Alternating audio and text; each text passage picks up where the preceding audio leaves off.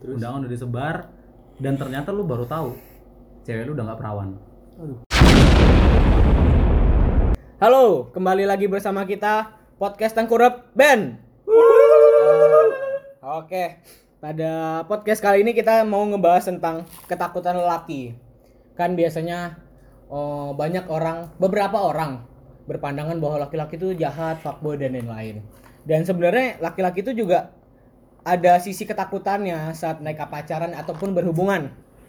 Jadi pada podcast kali ini kita mau ngebahas tentang apa sih yang ditakutin laki-laki saat berhubungan. Maksudnya berhubungan dengan wanita, pacaran, berhubungan berhubungan berhubungan uh, uh, Menjalin menjalin hubungan, ya, Ah, menjalin menjalin keterikatan. menjalin kasih Ya.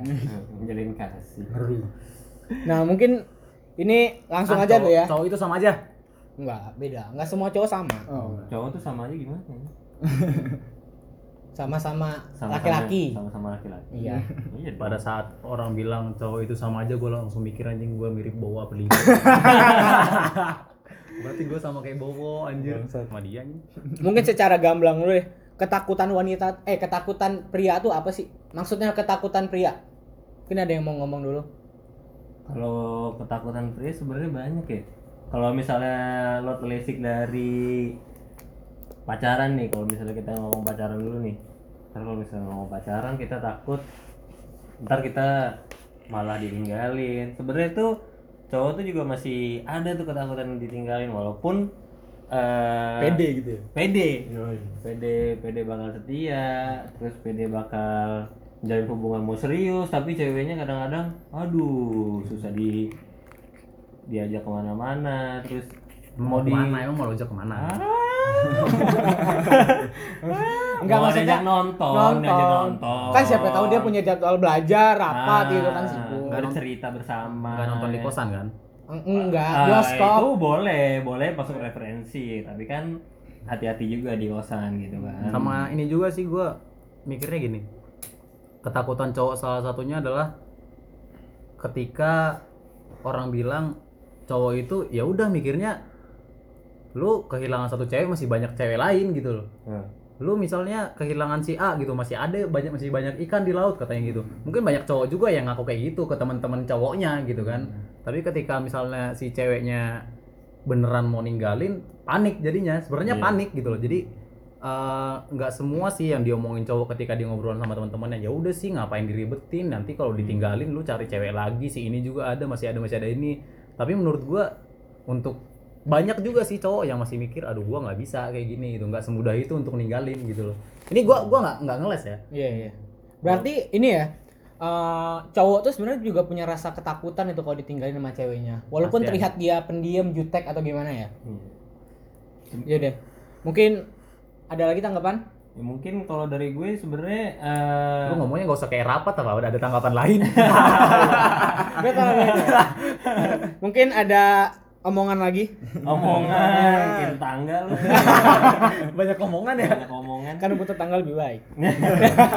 boleh juga apalagi selimut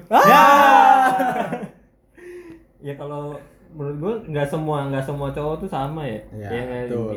Sebenarnya tuh eh, kadang ada beberapa cowok tuh yang niatnya emang dari awal tuh oh nih gue ngeliat cewek nih oh buat gue pengen pacarin terus mau gue seriusin. Ibaratnya dia udah punya plan kalau misalnya ke depannya tuh dia mau ngapain sama si cewek gitu kan. Walaupun tahu gitu dalam kalau misalnya hubungan kan banyak lika-likunya gitu kan. Tapi gini lu pada pernah gak sih dibilang sama atau denger deh dari teman-teman lu yang cewek bilang ah ngapain cowok itu? Sama aja. Pernah denger gak sih lu? Wah. Sering banget sih kalau kayak gitu.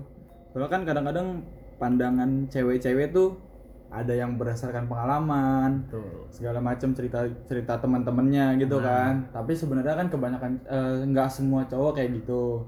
Terus nggak semua cewek juga yang beranggapan kayak gitu sebenarnya. Tapi seolah-olah itu menjadi template gitu loh. Template itu buat cowok yang di, buat orang yang bilang cowok sama aja semuanya kayak ibaratnya deketin pas di awal manis habis sudah dapet tinggalin.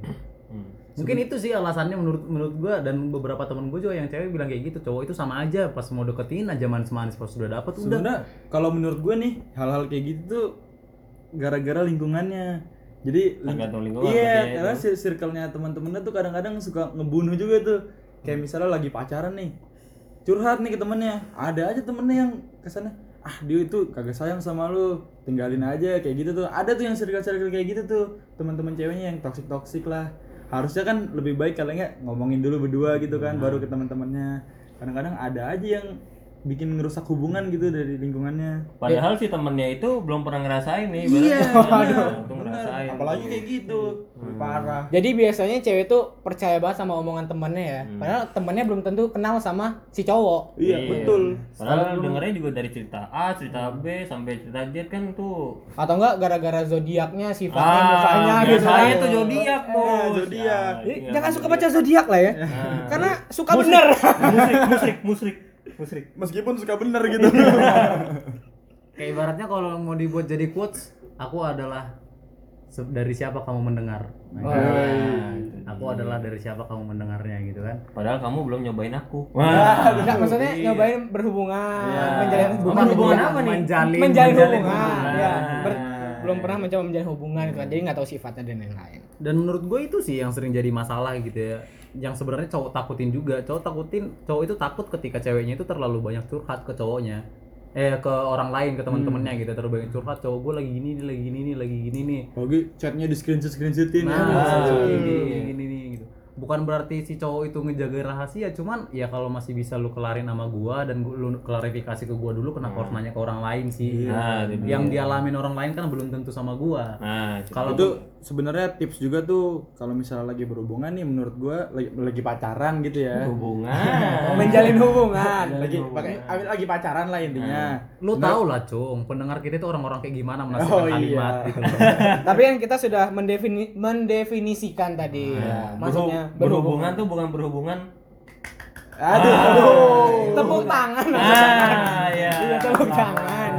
ya jadi sebenarnya itu tips aja kayak misalnya lagi pacaran kayak ada mengalami suatu permasalahan itu lebih baik diskusiin dulu sama pacarnya baru ke teman-temannya kalau emang diperlukan jadi jangan langsung ke teman-temannya karena belum tentu bisa nyelesain masalahnya kayak gitu Cuman gua, di sini gua nggak nggak pengen sih orang-orang berpikiran ah defense aja nih cowok cari pembenaran gini gua nggak pengen kayak gitu sih. Tapi gue mikirnya ya sekalipun tadi kita bilang kayak gitu banyak kok cowok yang kayak gitu gitu loh.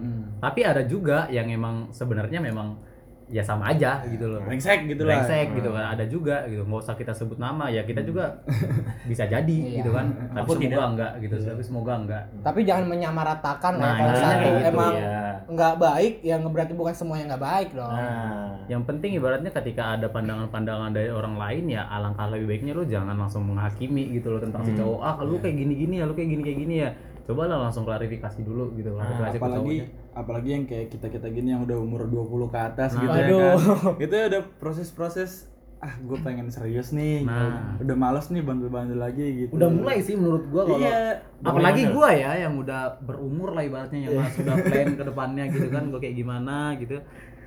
Ya kalau masa lalu ya biarlah berlalu gitu kan. Tapi lu punya ketakutan ini nggak sih saat misalkan pacar lu itu sering banget jalan berdua sama sahabatnya, maksudnya lawan jenis ya? Oh, nah, gue rasa enggak, gue rasa soalnya banyak adalah teman-teman kita pasti walaupun kita di sini bukan tipikal orang yang terlalu posesif ya. nggak tahu lu. nggak usah Oh. lu nggak usah sok Enggak. Oh, Ngeklaim. berarti gue salah. masalah dulu. Enggak.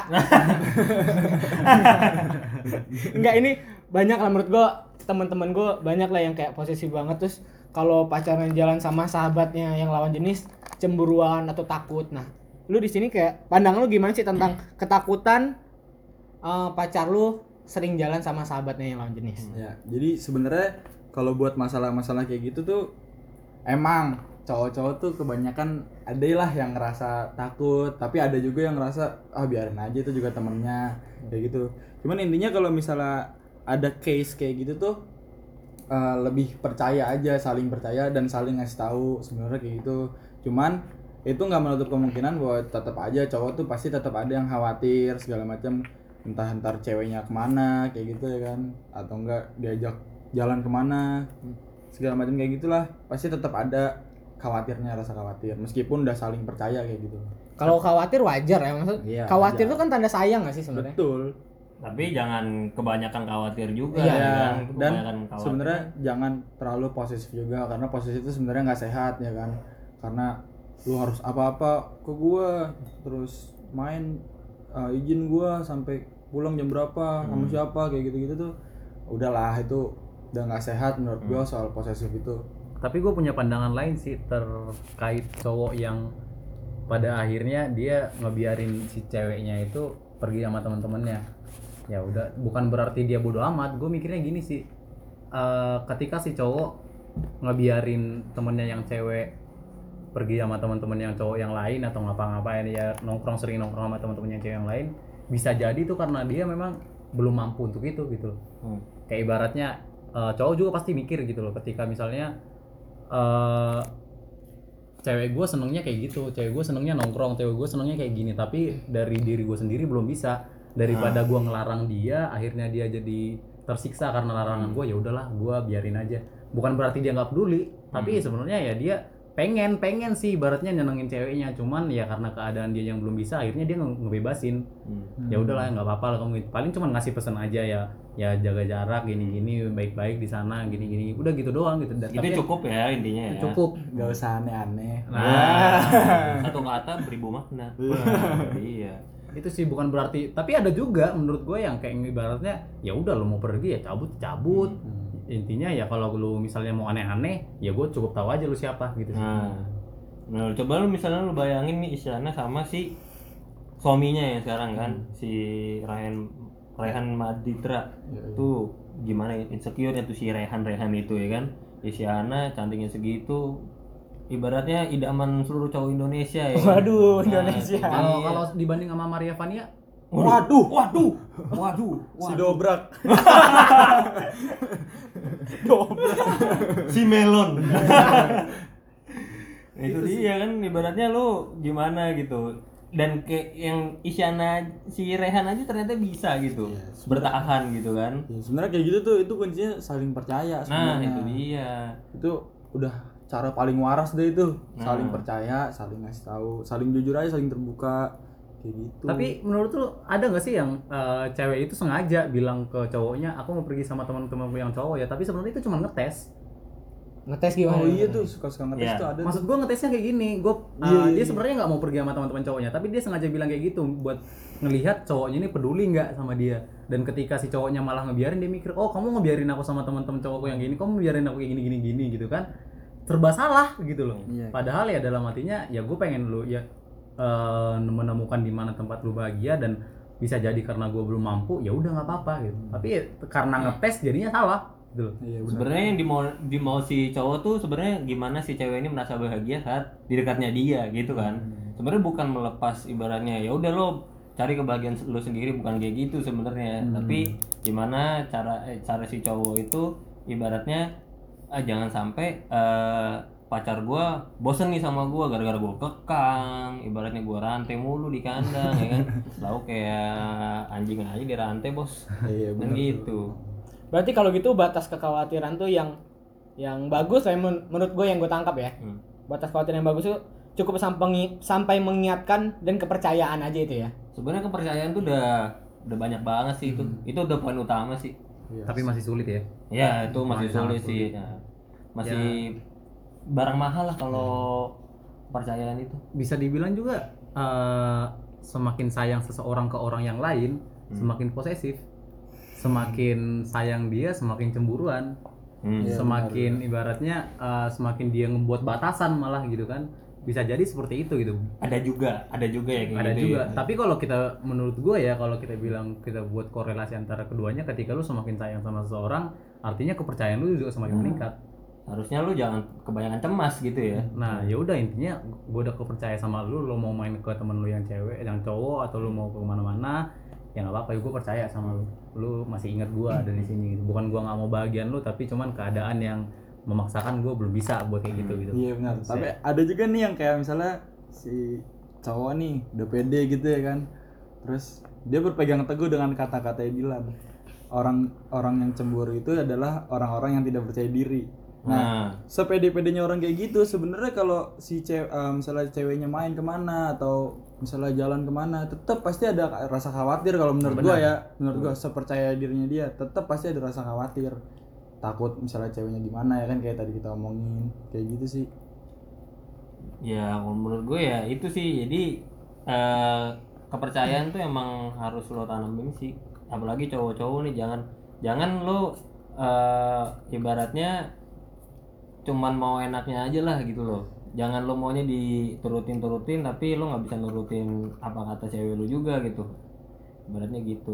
Gue nangkepnya gini sih ibaratnya eh, ada sisi di mana ketika cowok lu itu sebenarnya takut cuman lu nggak tahu.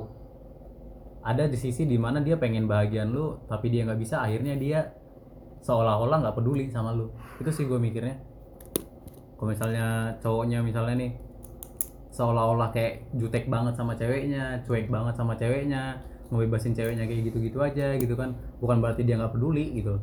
Itu privilege sih sebenarnya kan. Ya bisa jadi. Hmm. itu sih menurut gue jadi eh, kalaupun ada beberapa yang sebenarnya dia ya ya udah lu mau cabut ya cabut. Ya lu mau ninggalin gue ya tinggalin masih banyak cewek lain. Meskipun ya kita nggak bisa mungkiri masih ada cowok yang kayak gitu gitu. Hmm, betul. betul Jadi intinya kekhawatiran itu jangan terlalu berlebihan lah ya. Iya. Berarti dan yang kedua, kalau cowok membebaskan ceweknya itu bukan berarti dia nggak sayang, cuman kita ingin memberikan tempat yang nyaman untuk dia, gitu ya. itu udah sayang banget bro. Berarti itu kalau bisa kita bilang itu ketakutan saat masa-masa pacaran lah. Nah, kalau kita lanjut lagi nih, kalau ketakutan kita masa-masa pengen nikahin nih cewek. Nah, itu tuh apa sih biasanya? tapi menurut gue kalau untuk kebahasan ini ya kita ambillah dari sudut pandang usia gitu. Menurut gue dari ketika orang udah berumuran 20 mulai dari umur 20-an nih umur 20-an itu orang-orang pasti udah mikir gitu loh.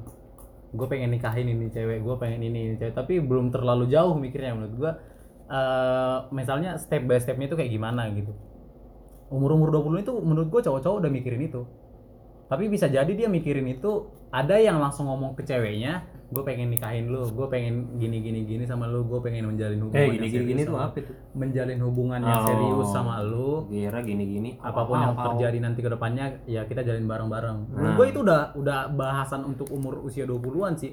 Dan cowok itu sebenarnya udah mulai mengkhawatirkan itu, Iya. udah mulai menakutkan itu ya gitu. ada kepikiran lah gitu ya Udah kepikiran "Ah, gimana ya buat nikah umur gue udah segini gini. Gue mikirnya gitu sih.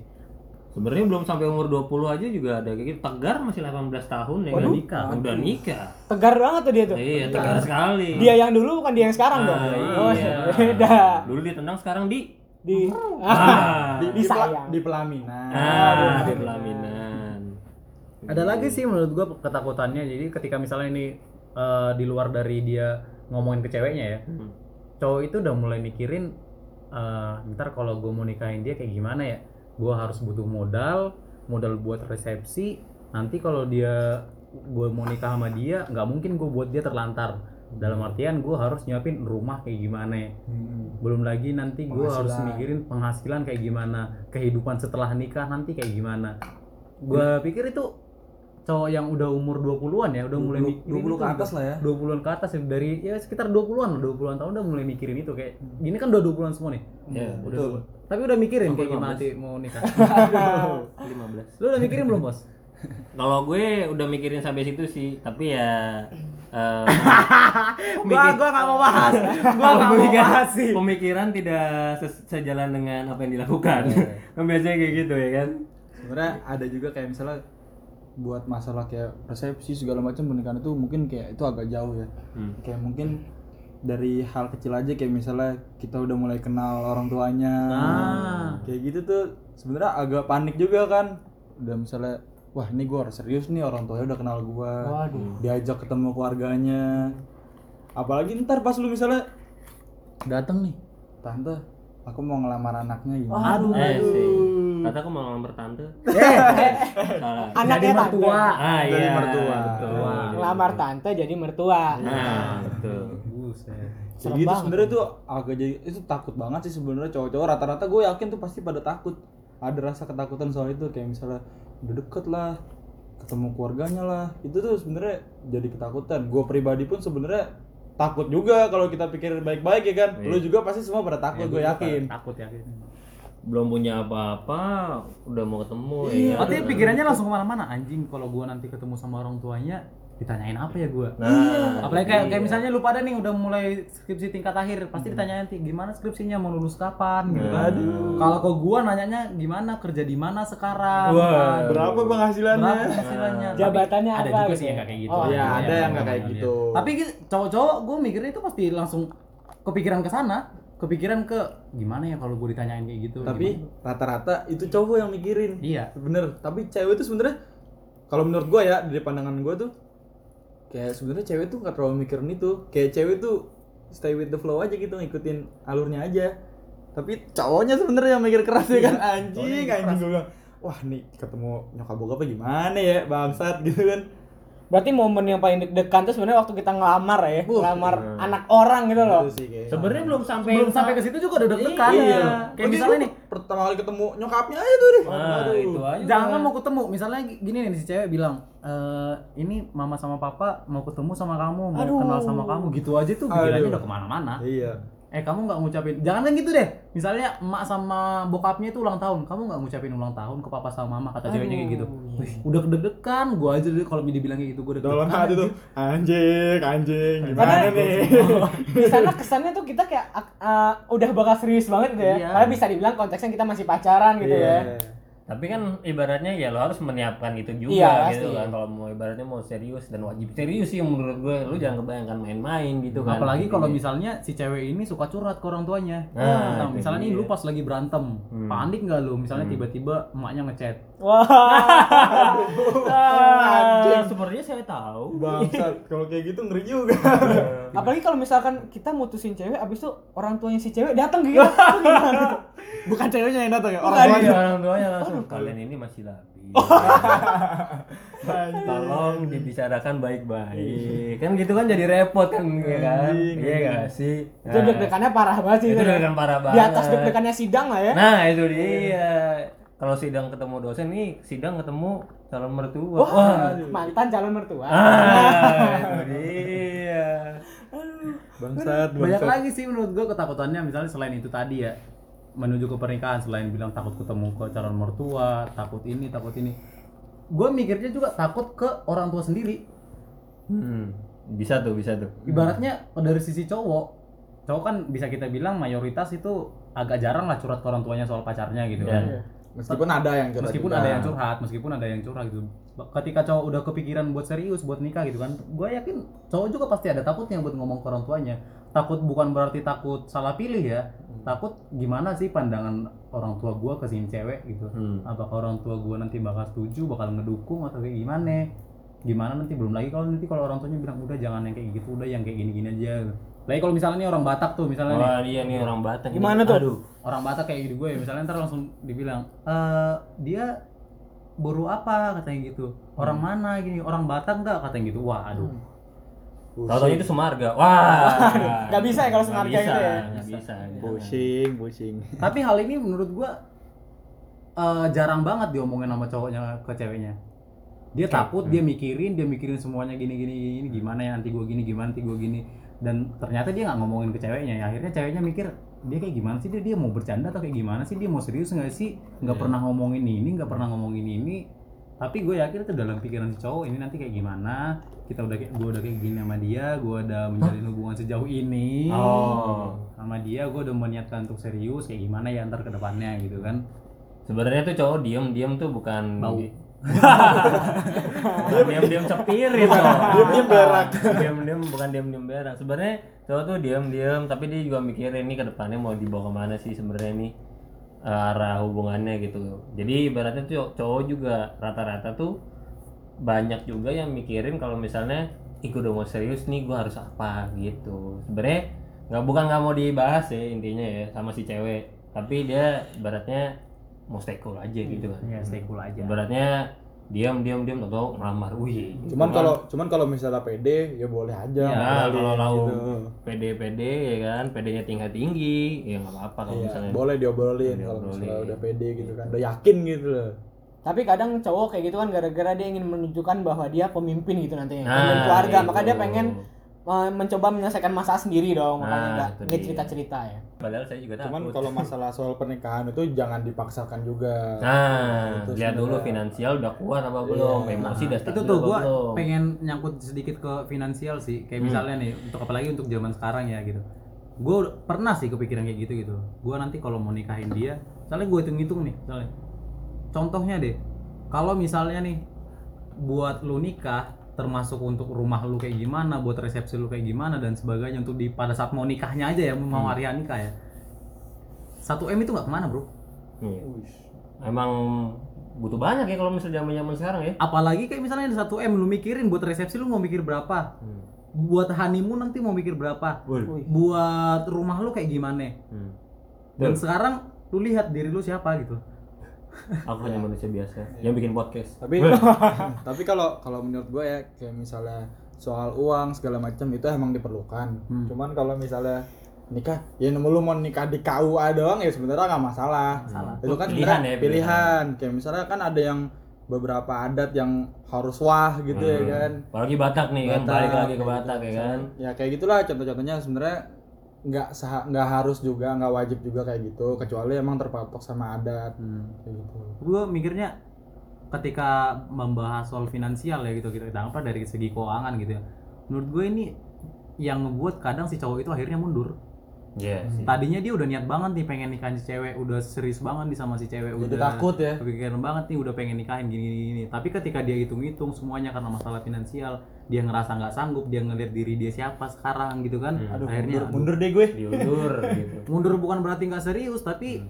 bisa jadi dia mikir ya daripada dia melarat ntar sama gua Hmm. daripada daripada dia nanti akhirnya nggak bisa Hidup gua susah gitu ya. hidup susah gitu gue kurang sepakat sih ketika cowok sekalipun gue cowok ya ketika cowok bilang eh, mau susah bareng gitu semuanya ya Oh, jangan kayak gitu. Iya, lebih lebih tepatnya lo kalau lu bilang mau berjuang bareng oke fine gue Nah, terima gitu loh. Dia. tapi jangan bilang mau susah bareng. Lu orang tuanya capek-capek ngegedein dia nyekolahin dia ngedidik mau susah. semuanya. Oh lu ajak susah anjing. Tapi ketika lu bilang kayak gue bilang tadi ya ketika lu bilang berjuang lu mau bersama berjuang gitu. bareng sama Nah. gue mau kayak gimana keadaan gue sekarang gue juga pengen bahagian lu tapi ya lu lihat sekarang gue kayak gimana. Mau nggak lu berjuang bareng sama gue tapi jangan bilang mau nggak lu susah bareng sama gue ya? Lu mau susah bareng berdua, lu berdua jadi kuliah aja anjing. ngecor tuh rumah ngaci ngaci ngaci itu ngaci. Bawa cangkul lu berdua tuh susah. berkebun dah lu. Nah. tapi masih masih sering gue ngedenger cowok-cowok bilang kayak gitu. Gue mencari cewek yang mau susah bareng Iya. katanya gitu. Ya cobalah ya yang lu ajak itu bukan ajak susah. Ajak usaha bareng ajak berjuang bareng gitu loh ibaratnya ya bukan ibaratnya nih anak orang udah di sekolahin tinggi tinggi ibaratnya kalau misalnya ketemu di universitas ternama gitu kan itu kan biaya hidupnya kan nggak nggak nggak mudah gitu ya nggak nggak nggak murah gitu lah ya. Ya selain dari biaya hidupnya sih orang tuanya itu udah ngedidik dia dari kecil gitu. Nah itu dia. Atau contoh simpelnya deh orang tuanya itu buat ngedidik dia itu mulai dari bayi lah ibaratnya ngajarin dia ngomong dan tiba-tiba lu langsung ngajak mau nggak susah bareng aku? Nah itu dia. Jadi seolah-olah itu gue menurut gue itu adalah sebuah pesimisme sih. Sebuah pesimisme bahwa hidup dia bakal gitu-gitu aja.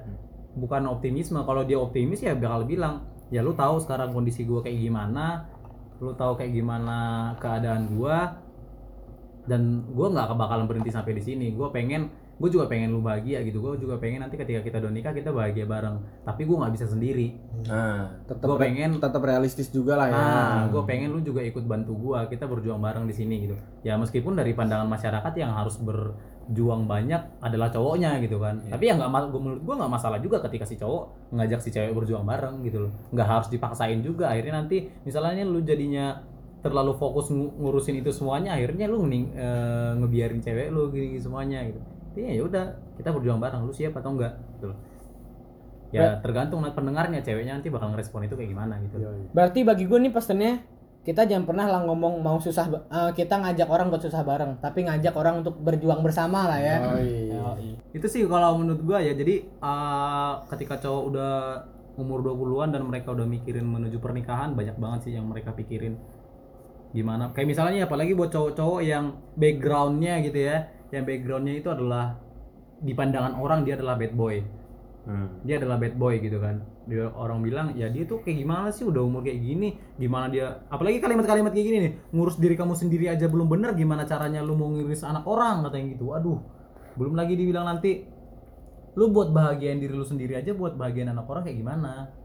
Lu pengen mau buat kayak gini mau buat kayak gini ke diri lu aja sendiri aja belum bisa. Menurut gue itu sangat menjatuhkan mental cowok sih menurut gue.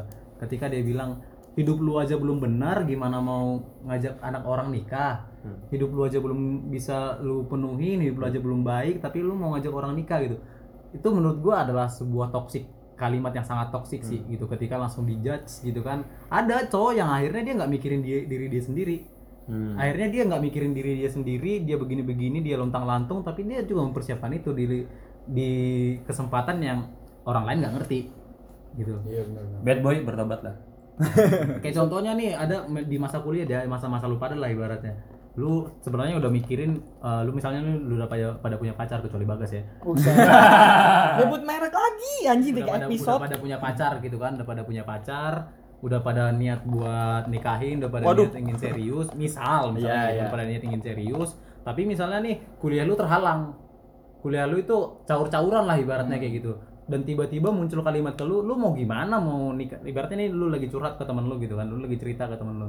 Eh gue udah mau serius nih sama cewek gue gue mau pengen nikahin dia gini. Tiba-tiba si temennya temennya bilang ya lu mau kuliah aja belum benar gimana lu mau nikahin anak orang? Ntar lu mencari apa kayak gimana? Kuliah aja kayak gini kayak gini lu belum lulus lulus lu kuliah aja cabut-cabutan kayak gimana? Gitu kan. Menurut gua ya meskipun itu adalah bisa eh, adalah hal yang benar gitu ya. Mungkin itu hal yang benar. Tapi itu malah ngebuat orang jadi down. Hmm. bukan menjadi ibaratnya beda hal ketika dia bilang ya udah kalau mau kayak gitu ya lu benerin dulu kuliah lu.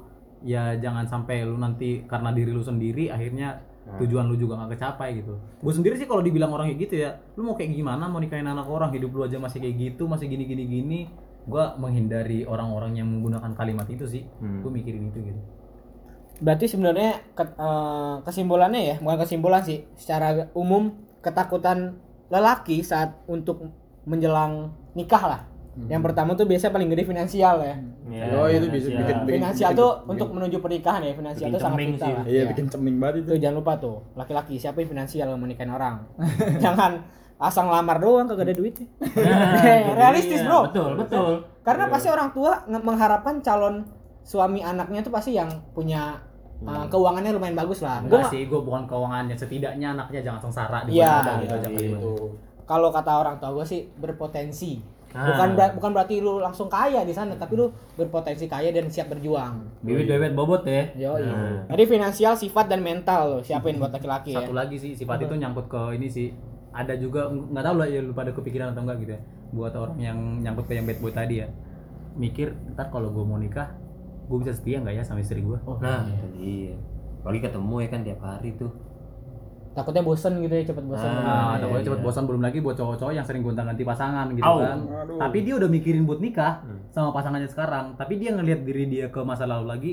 Tapi gue sampai pada saat itu gue masih sering gonta-ganti pasangan. Gue ngeliat yang gini dikit. Gue lagi berantem sama cewek gue. Gue malah lari ke orang lain gini. Gue bisa nggak ya setia ntar ke cewek gue? Udah pendem aja dulu, Bro. Udah kayak duren aja nih pendem. Jadi berarti sifat itu diutamakan juga ya untuk Nah. menuju ke pernikahan. Kalau kita lanjutin nih, ketakutan lelaki saat sudah menikah lah, saat sudah sudah suami istri. Itu tuh apa sih biasanya? Aduh. Waduh. Biaya kehidupan. Wah, anjing. Tadi kan Finansial lagi tuh ya. finansial lagi masuk Nah. lagi. Gue tetap mikirin finansial sih. Misalnya nih lu tadi bisa lah, misalnya lu usahain gimana caranya ngumpulin duit sampai ke resepsi. Lu Hmm. resepsi nikah, joget-joget, senang-senang seharian gitu kan ketemu Gedungnya di teman-teman. gedung MPR ya kan. Waduh. Pesta rakyat. Bener dong. Pesta rakyat, Bro. Ada pasar malamnya gitu ya. Keren bener. Udah senang-senang semuanya ketemu keluarga, banyak ucapan selamat, nge-repost-repost story, banyak sampai titik-titik kayak Okarin gitu kan. Habis itu seminggu setelahnya pusing. Hmm.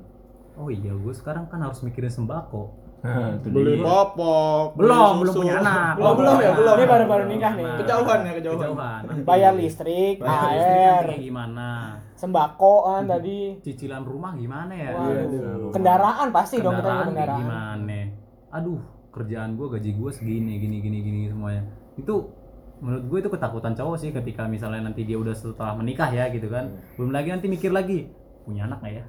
Waduh, nggak punya, nggak mau punya. Enggak, maksud gua gitu, gi- maksud gua mikirnya gini. Nggak mau eh. Oh, di saat seperti itu ah, ya. saat seperti itu mikirin. mikirnya kapan ya kira-kira gue bikin anak ya kapan ya? Ah, langsung.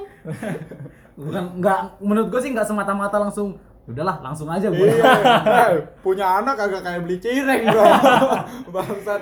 Lu pikirin juga anjing. Lu lagi melarat tiba-tiba lu mau punya anak, lu beli cireng kayak kayak beli cireng gitu Pasti kan anjing. mikir itu sih menurut gue Eh, kalau gue buat anak sekarang ya aduh.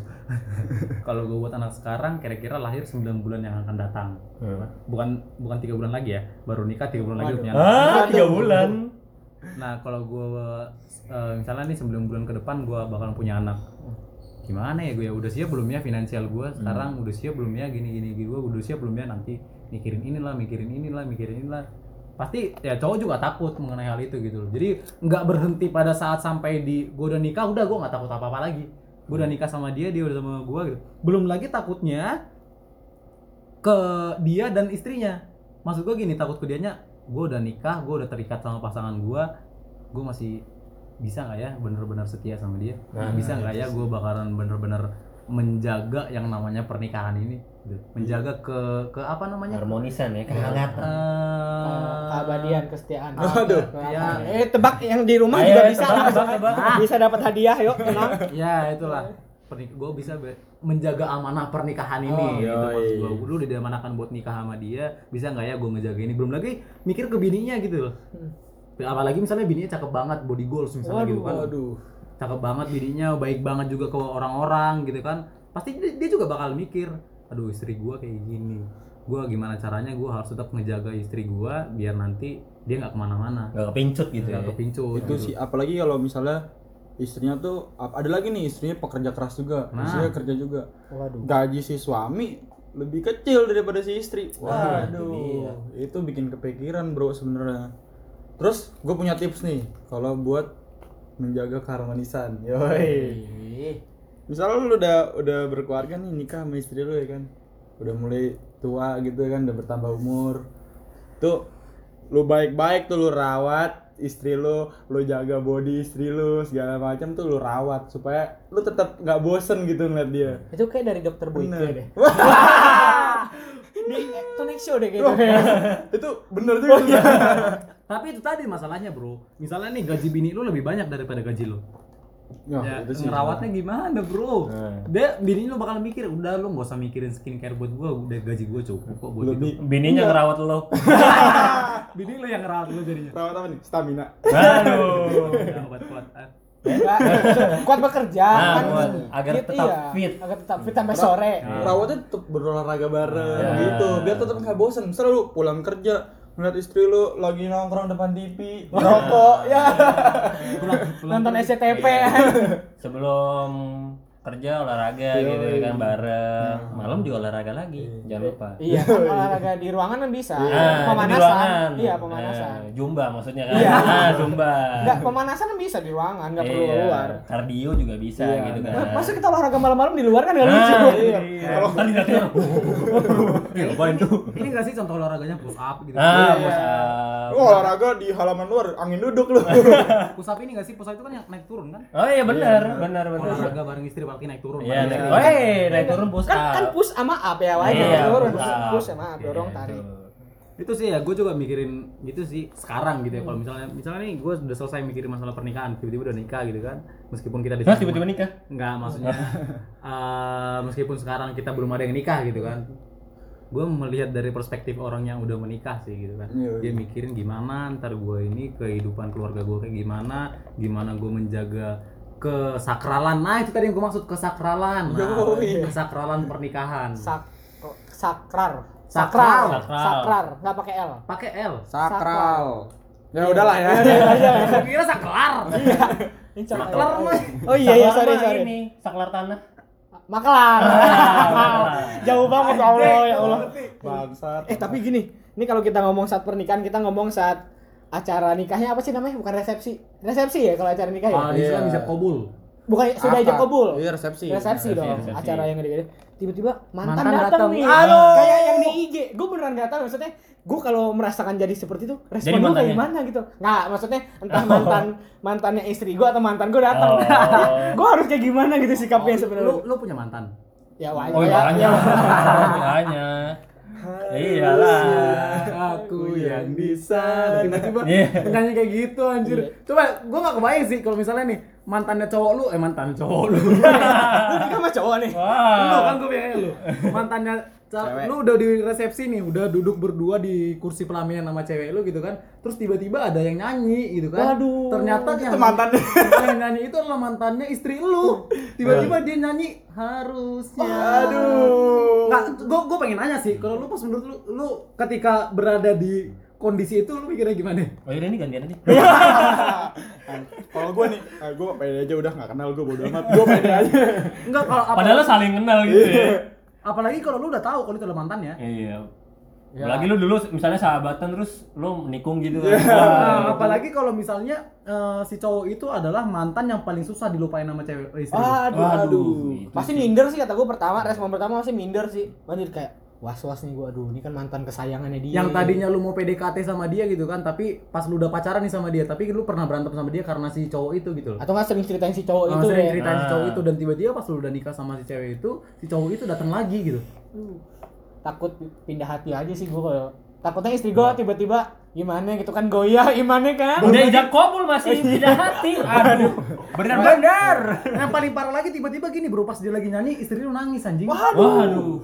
Itu dia. Tapi Kalau istri lu bodo amat nggak masalah gitu loh, tapi Enggak, enggak itu tipsnya cepet-cepet marah pertama, Bro.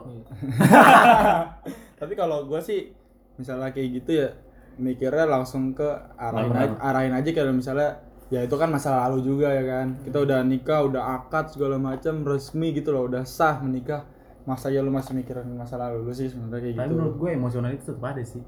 ya Gua Diatur aja sih gitu. gue kayak misal kalau misal gue ngebayangin bentar nih ngebayangin gue lagi di posisi duduk berdua sama istri gue gitu kan di samping tiba-tiba kedenger nyanyi harusnya aku di sana dan gue lihat si bangsat yang nyanyi itu gitu kan mantannya dia yang susah dilupain wah anjing gue pasti emosi sih itu ngerusak mood banget yang harusnya tujuan lu di pernikahan lu adalah seneng-seneng gitu kan bahagia bahwa lu udah sah sama istri lu tiba-tiba si bangsat itu datang gitu kan nyanyi kayak gitu gitu kan apalagi nyanyi lagu kesukaan si cewek Waduh. dia nyanyiin lagu kesukaan istri lu gitu Apalagi satu album tuh ya. Nah. Wah, itu dia. anjing Ya, itu Apalagi- lama juga Apalagi lu sadar diri lu nggak bisa nyanyi anjing. Aduh, suara dia bagus suara Suara dia bagus lagi aduh anjing, gua gimana ya? Gimana ya gua ya? Gitu Nggak kan. lu bisa ngiringin lah. Kalau gitu. Tapi suling. tapi gua pernah lihat video gitu, Bro. Jadi si mantannya datang terus si man- mantannya datang gitu kan nyanyiin lagu gitu kan. Cowoknya eh, si cowok ini yang udah mau nikah sama cewek ini emosi bro sampai pukul-pukulan berantem bawa bacok anjing anjing Kelewatan. asli sampai berdarah gua Tapi pernah itu, lihat video itu tapi itu kelewatan sih gue sih. gue kelewatan sih itu Itu ya emosi, emosi em- emosionalnya aja Iya. kan. Masa lu udah dipersatukan oleh Tuhan gitu kan. Masa mau di apa sama di- orang KUA dong langsung Iya. sama Tuhan iya sih tahu bang abis itu Tuhan Tuhan juga tahu oh, ini udah mau nikah kan ada listnya juga masa lu deal dealan sama Tuhan ya berarti lu udah disatukan dengan baik gitu kan masa lu mau kalah dengan kayak gitu kan Tapi- lu juga jadi malu gitu kan Menurut gue Ja- sih jangan gitu sampai sih gue menurut gue tapi lu kalau misalnya nanti eh, pas nikah gitu lu ngundang mantan lu nggak? Undang gua. Gua gua ngundang semua. Oh, Gua Kalau gue sih ngundang gue pamerin nih sama gue sekarang. tapi kan banyak. Oh iya ya. tapi kalau calon istri lu ngundang mantannya Calon istri gua ngundang mantannya. nggak apa gue biarin aja Nggak apa-apa. Nggak apa-apa. pede ya semuanya. Pede. pede gua pede. Mau mantan terindahnya dia gua pede sih gue nggak takut ke- ketika si mantannya itu datang terus meluk bini lu. Nah Oh, itu gue mau nanya itu tadi tuh. Respon lu gimana? Misalnya mantan istri lu nih dateng istri lu nangis abis itu dia pelukan Pelukan. Gak Di apa-apa, depan gue lu mah, gue mah apa-apa, gue dapet yang lebih kayaknya gua, gua, gua mikirnya ini beda sih, ini beda sih. Itu beda, ini responnya beda kayaknya. Itu be- responnya beda. nggak apa-apa Eh. kan abis itu kita honeymoon Nah, itu dia sama itu jawaban gue sampai sekarang sama. Iya lah, gue bisa dapet yang lebih gitu kan.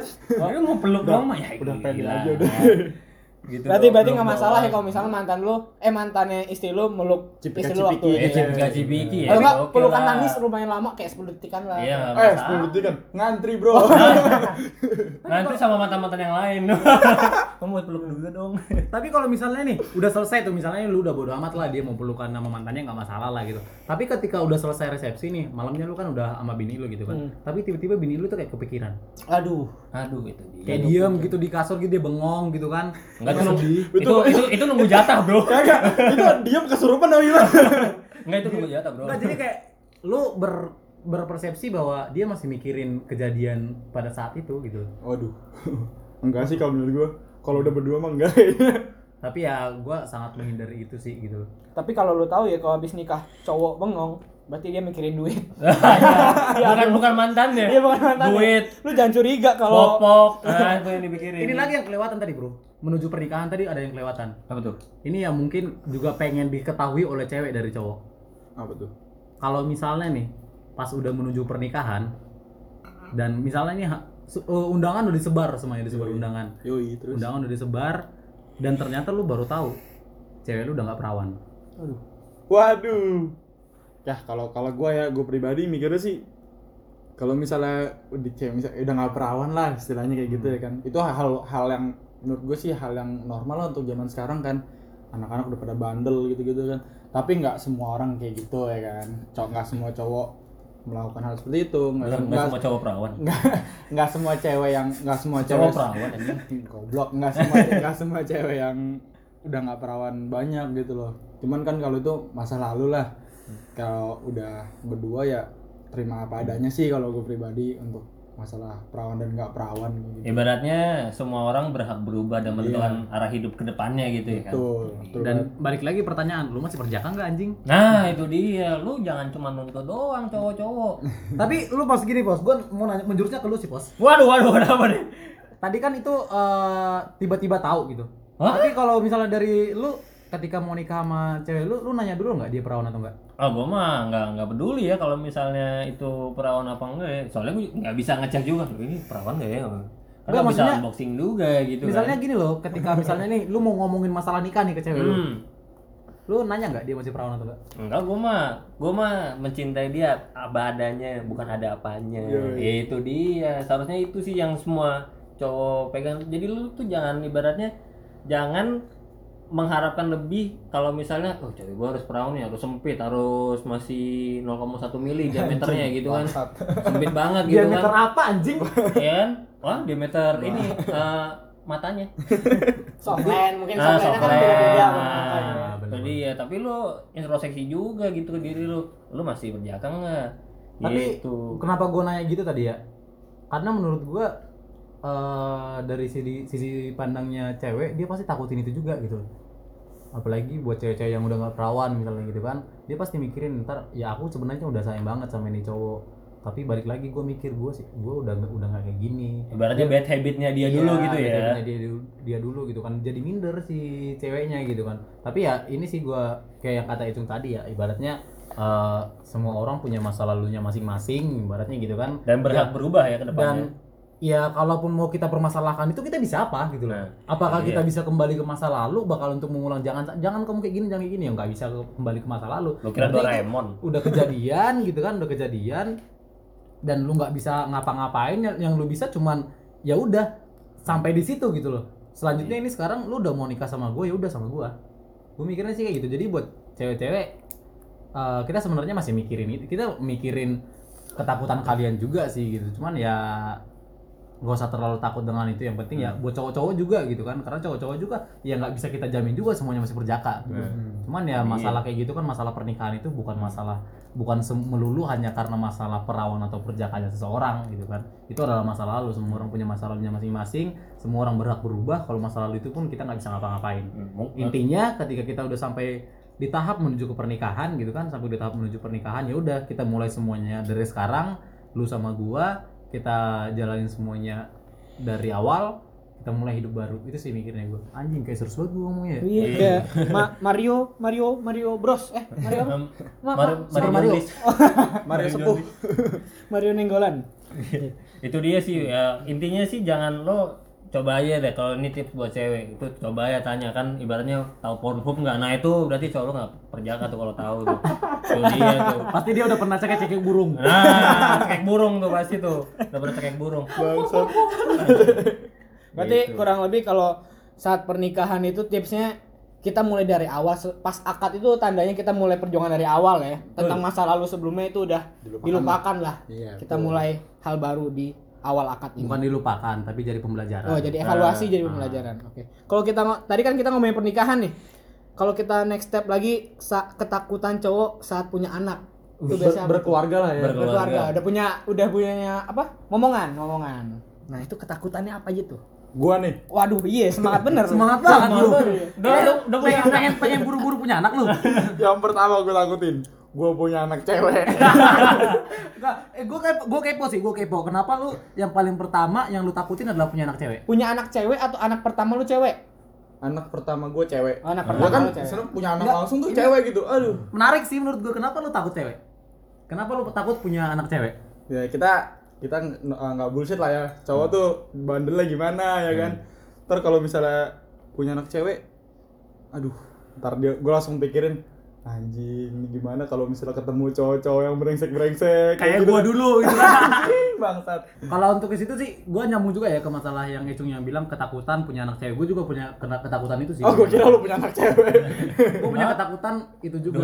Bukan berarti gue nggak pengen punya anak cewek, Iya. tapi gue punya ketakutan dalam artian gue harus persiapkan itu gitu loh. Kayak misalnya gini nih kayak yang lu bilang tadi tuh. Eh, misalnya lu ternyata punya anak cewek nih. Ternyata lu punya anak cewek, dia punya pacar, atau lagi de- deket sama cowok gitu kan. terus cerita Nah, terus cerita sama lu gitu kan atau lu cerita sama maknya terus istri lu cerita sama lu, eh anak kita sih ini udah ini nih udah dewasa dia udah mulai pacar-pacaran gini. Panik nggak sih lu? Panik. Langsung auto ke flashback masa lalu dulu gitu kan. Aduh, gua dulu waktu mulai pacaran kayak gini, pas mulai pacaran kayak gini. Lu langsung panik. Lu nanya apa nih ke jadinya coba? nggak usah kalau udah pacaran. Pah aku mau izin. Ngapain? Mau ngerjain tugas bareng di rumah temen. Kayaknya aku nginep deh. Nggak usah. Pulang aja. Ngerjain tugas di rumah aja. Nanti papa yang jemput aja nggak apa-apa. Belum lagi belum papa lagi bilang, ajarin. bilang kayak gini ntar boy bilang "Eh, pak aku diajakin nonton. Aduh. Aduh. papa ikut ya? Karena loh kok papa kayak gitu? Karena papa juga kema dulu itu kayak gitu cara ngedeketin cewek gitu kan kebongkar kartu lu gitu. Sama kakek juga dia diajak kok. lu lagi kita begini nih ternyata lu eh, ibaratnya ce- eh, cewek lu anak lu yang cewek ini nutup nutupin dari lu gitu kan. Ternyata tiba-tiba lu udah tahu ternyata dia udah punya pacar gitu kan. Udah punya pacar gitu.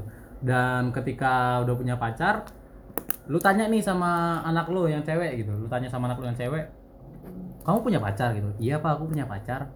Eh siapa namanya? Si ini pak. Kamu kenal ayahnya nggak? Iya udah kenal sama ayahnya. Siapa namanya? Siapa nama ayahnya? Misalnya nih dia nyebut ayahnya ternyata ayahnya itu adalah teman brengsek kita pada zaman masih muda. Contohnya siapa? Contohnya? misalnya nih contohnya nih Dimpos punya anak cowok. Eh anak cewek. cewek. Dimpos punya anak cewek gitu kan. Dan anak ceweknya ini punya pacar cowok gitu kan ternyata bapaknya itu Ecung. Waduh pasti Dimpos nanya siapa nama bapaknya? Ecung. Udah. Udah. Kelar. Kamu kamu ganti aja ya nggak apa-apa. Cowok masih banyak. Kan. kalau gua nggak kayak gitu sih gua langsung gua langsung nelpon Ecung. Putusin nggak anaknya gue sekarang? Cung, dari sekarang tolong bilangin ke anak lu, udah cukup ya hubungan sama anak gua. Tolong, lu tahu gua kan dan gua juga tahu lu waktu masa muda kayak gimana bangsat. Bapaknya itu nggak jauh dari anaknya. anjing. terus gue jawab oh ceweknya anak gua Tapi itu bener-bener gila sih apalagi ya kalau untuk orang-orang yang ini sih buat orang-orang yang masa mudanya agak caur gitu ya. Tapi ada plusnya juga sih yang kayak gitu menurut gua.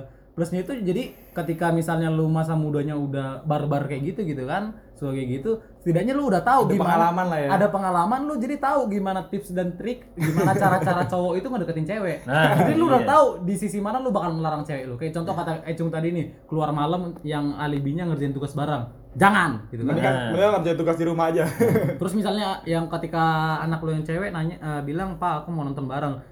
Oke, kalau mau nonton bareng jangan berdua. Kalau dia bilang eh, dia pegang tangan lu, jangan. Cukup dengan pegang kelingking. Kelingking kaki tapi. cukup dengan pegang kelingking kaki. kalau misalnya dia udah mulai nyender-nyender, jauhin. Oke, Pindah bangku kalau bisa. pindah bangku. Pak, gimana dia, dia caranya tuh? Pak dia ngajakin nonton film Annabelle. Waduh, Aduh. jangan. itu udah strategi banget tuh. strategi Eric Cantona. Apalagi kenapa gue bilang itu ada plusnya ya? Ya itulah setidaknya kita udah tahu kira-kira kayak gimana cara-cara cowok itu ngedeketin cewek. Yang gue takutin adalah buat cowok-cowok nih yang pada masa lalu itu nggak pernah tahu tentang kayak gitu. dilepas aja gitu Dilepas kan. aja. kayak Jadi kucing. yang selalu positive thinking gitu loh. Gitu kan oh dia mau nugas oh dia mau nonton ba- oh mau nonton bareng sama teman-teman ya nggak apa-apa lah anak muda zaman sekarang sukanya nonton. Padahal dia nggak tahu anjing bahwa bapaknya si cewek cowoknya itu. bapaknya cowoknya itu adalah ecung gitu kan. Dia nggak tahu itu. Yang gue takutin adalah itu.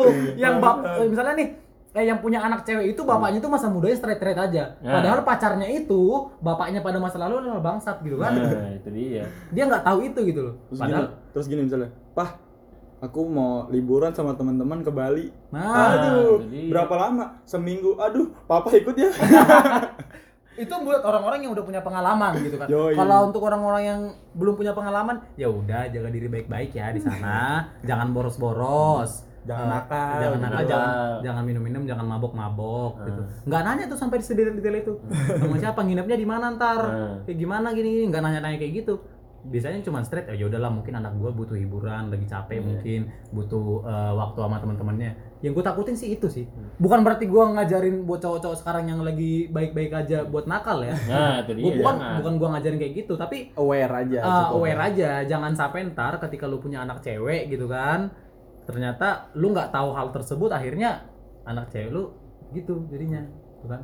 tapi menurut gua solusinya ini aja sih gua kalau misalnya punya anak cewek gitu ya nanti ini dengar podcast papa aja dulu. Waduh. Tahun berapa, Pak? kalau Nah, kalau gitu. misalnya punya anak cowok kan wah aman gua. Nah amannya apa? Ilmunya nurun gitu. Belajar dari bapaknya lebih gampang ya kan?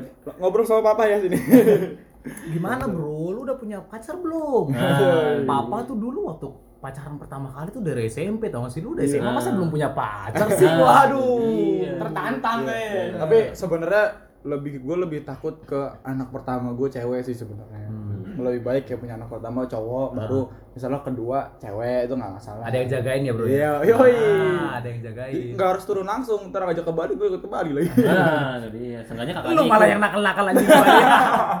Bapaknya juga sebenarnya bapaknya itu ke Bali bukan pengen ngejagain anaknya. pengen nakal juga sama temen ceweknya anjing pedofil dong Bukan sama temen ceweknya yang di Bali gitu kan. iya Adik, adik jangan bilang mama ya.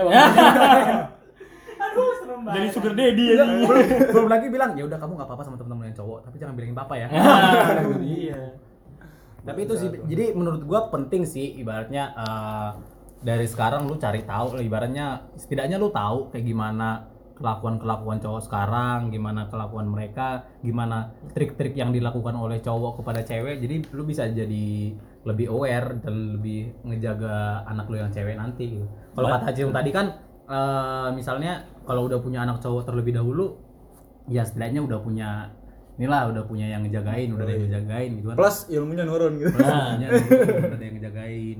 Pokoknya yang masih stres-stres aja kayak ibaratnya masih lurus-lurus aja hidupnya gitu ya kalau misalnya ada bapak-bapak nah cari kita kita berontak. Nah, ya itu sih buat yang sekarang eh, nggak pengen nakal secara langsung tapi pengen tahu kayak gimana tips dan trik cowok cowok itu ngedeketin cewek Eh gue kasih rekomendasi nama sih gitu kan di sini gitu kan. Bisa konsultasi kepada namanya ingat-ingat nih bro buat pendengar nih. Kalau lu nanti punya anak cewek dan lu pengen tahu kayak gimana cowok-cowok ngedeketin anak lu ini gua katanya nih. gue kasih tahu gue kasih tahu nih namanya. Catat ya catat catat. Eja Eja gitu. Eja dulu nama eh, abjadnya. E C U N G Ecung. Nanti ketika lu pengen tahu kayak gitu chat aja Ecung bro. Misalnya nih eh, anak lu yang cewek lagi ada yang deketin tanya aja Cung Cung ini anak gua yang cewek ada yang mau deketin nih katanya sih ngajak nonton Ah, Bangsat, gimana bangsat. tuh Cung gua harus gimana nih Cung eh, ke anak gua nah ahlinya gitu bukan jasa konsultasi nanti gitu Berarti kalau gitu gue nangkapnya kesimpulannya ini loh ya. Kalau orang tua lu terlalu aware pas lu pacaran berarti orang tua lu dulu bandel. kesimpulannya itu kan. Iya. Iya. boleh boleh boleh boleh bener Kalau orang tua lu terlalu aware berarti orang tua lu dulu bandel sebenarnya. Nah. Jadi lu bandel ya jangan, nggak boleh. Ah, jangan Belajar dari orang tua. berarti orang-orang tua yang sekarang posesif ke anaknya itu adalah dulunya bandel Iya. yang hidupnya straight straight aja Jadi gitu coba kan, kita- mengekang banget gitu kan Kita koreksi orang tua kita terlalu aware atau enggak? coba coba kita kita pikirin dulu nih se- sejauh ini orang tua kita eh, posesif nggak sih kayak kita Nah, gitu kan apalagi yang cewek-cewek gitu ya kan. Biasa orang tua tuh terlalu aware sama cewek sih biasanya. Ah, iya. kalau misalnya misalnya nih bokapnya nih aware banget sama anaknya yang cewek Ah. Nah, berarti itu coba tanya ke bokapnya Tapi gue pikir-pikir kan tadi gue bilang kalau misalnya punya anak cowok ilmunya nurun. Hmm. Terus dari tadi yang disebut nih yang bandel gue nih. Berarti bapak gue bandel dong. Kesimpulan kedua. Kalau lu sekarang bandel berarti bapak lu dulu bandel. Enggak semua tapi ya, enggak semua. semua. Kemungkinan semua. aja, Enggak, Kemungkinan. kalau menurut gue beda kesimpulan. Gimana tuh? Bapaknya Icung dulu itu nggak bandel. Terus Karena Icung sekarang bebas. Oh iya. Ah, oh iya benar. Kalau seandainya bokapnya Ecung itu dulunya Bandel. bandel, Ah. pasti dia udah dijagain dari awal. Oh Ah. iya, berarti ini nggak aneh-aneh. tapi gue anak cowok. yang dijaga kan anak cewek. Oh iya. Ah. Oh Udah lah, berarti berarti bapak bapak gue bandel lah. Berarti nurun. Nurun. berarti lu bapaknya Ecung sering komitenya si Ecung. Dan PLT. kesimpulan ketiga, cowok intinya takut kalau anak pertamanya cewek. Yo, Nah, itu sih. Benar, Iya. benar. Bener Nah. banget itu. Ketakutan yang lain mungkin dari yang ini setelah pernikahan Mungkin finansial ya, balik ke finansial. Iya, buat beli iya, susu, beli popok, belum Nah, nanti Ini bro, sekolah. Oh. Sekolah. Mana se- sekolah sekarang mahal bener. Gim- belum lagi gua nggak jauh-jauh ke sekolah sih. Gimana ya cara ngajarin anak ngomong? Waduh. Bener juga itu.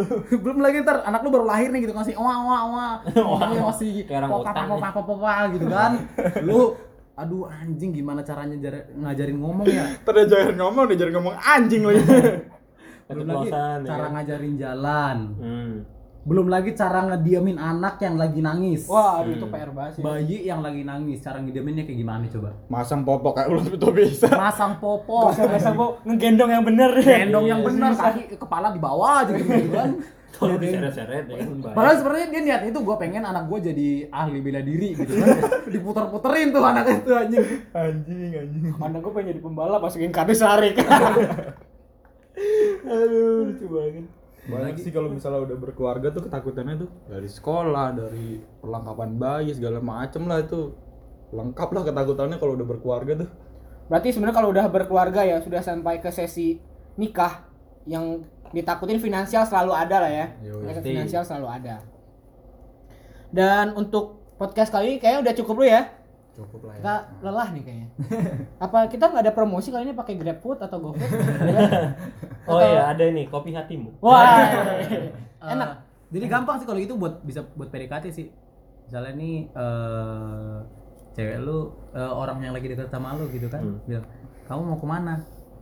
Ke hatimu. Eh, Boleh banget tuh kopi. Eh seriusan mau ke mana? Nih fotoin langsung Eh, kopi hatimu gitu kan. Eh ngopi yuk di mana di hatimu. Iya. Eh, ini kita kalau udah gede sponsor gede banget berarti ya. Tiap podcast ada aja sponsor. Ya Udah, doain aja ya. Ya udah sponsor cepet-cepet masuk lah ya. Asal kalian tahu cita-cita kita di sini masuk hitam putih. Belum tahu bro ini gede hitam putih masih ada atau enggak? Oh Iya. iya. Siapa ntar? Tapi jadi, jadi abu-abu ya kan. Enggak, gue mikirnya sih kita yang buat acara TV sendiri sih. Waduh, Waduh. seru juga. Gue yang beatbox ntar ya. Hah? Hitam putih kan ada yang beatbox. Oh iya. Ya udah. Eh, itu sih menurut gua jadi eh, buat cowok-cowok kalaupun tadi ada hal-hal yang ibaratnya masih negatif dan itu ada di diri lu mulailah perbaiki dari sekarang gitu dan buat cewek-cewek eh, sekalipun cowok lu masih kelihatan santai gitu kan kelihatan nggak terlalu mikirin gue yakin cowok-cowok itu pasti mikirin itu juga gitu loh dia kelihatan nggak peduli dia kelihatan jutek jarang balas chat lu banyak deket sama cewek bukan berarti dia emang pengen ninggalin lu cuman ketika misalnya juga tadi kayak tadi tuh dia ngebiarin lu bukan berarti dia ngebebasin lu tapi dia juga mikir kepada dirinya sendiri bisa jadi karena dia belum mampu buat bagian lu dia takut gitu sih Iya. Oke. Berarti untuk podcast kali ini intinya sebenarnya cowok itu punya ketakutannya sendiri. Cuman cara menyampaikannya nah tiap orang beda-beda. Yo, Ya. benar. Ya udah untuk podcast kali ini sudah selesai. Terima kasih semuanya dan kami dari band mengucapkan bye bye. Dadah.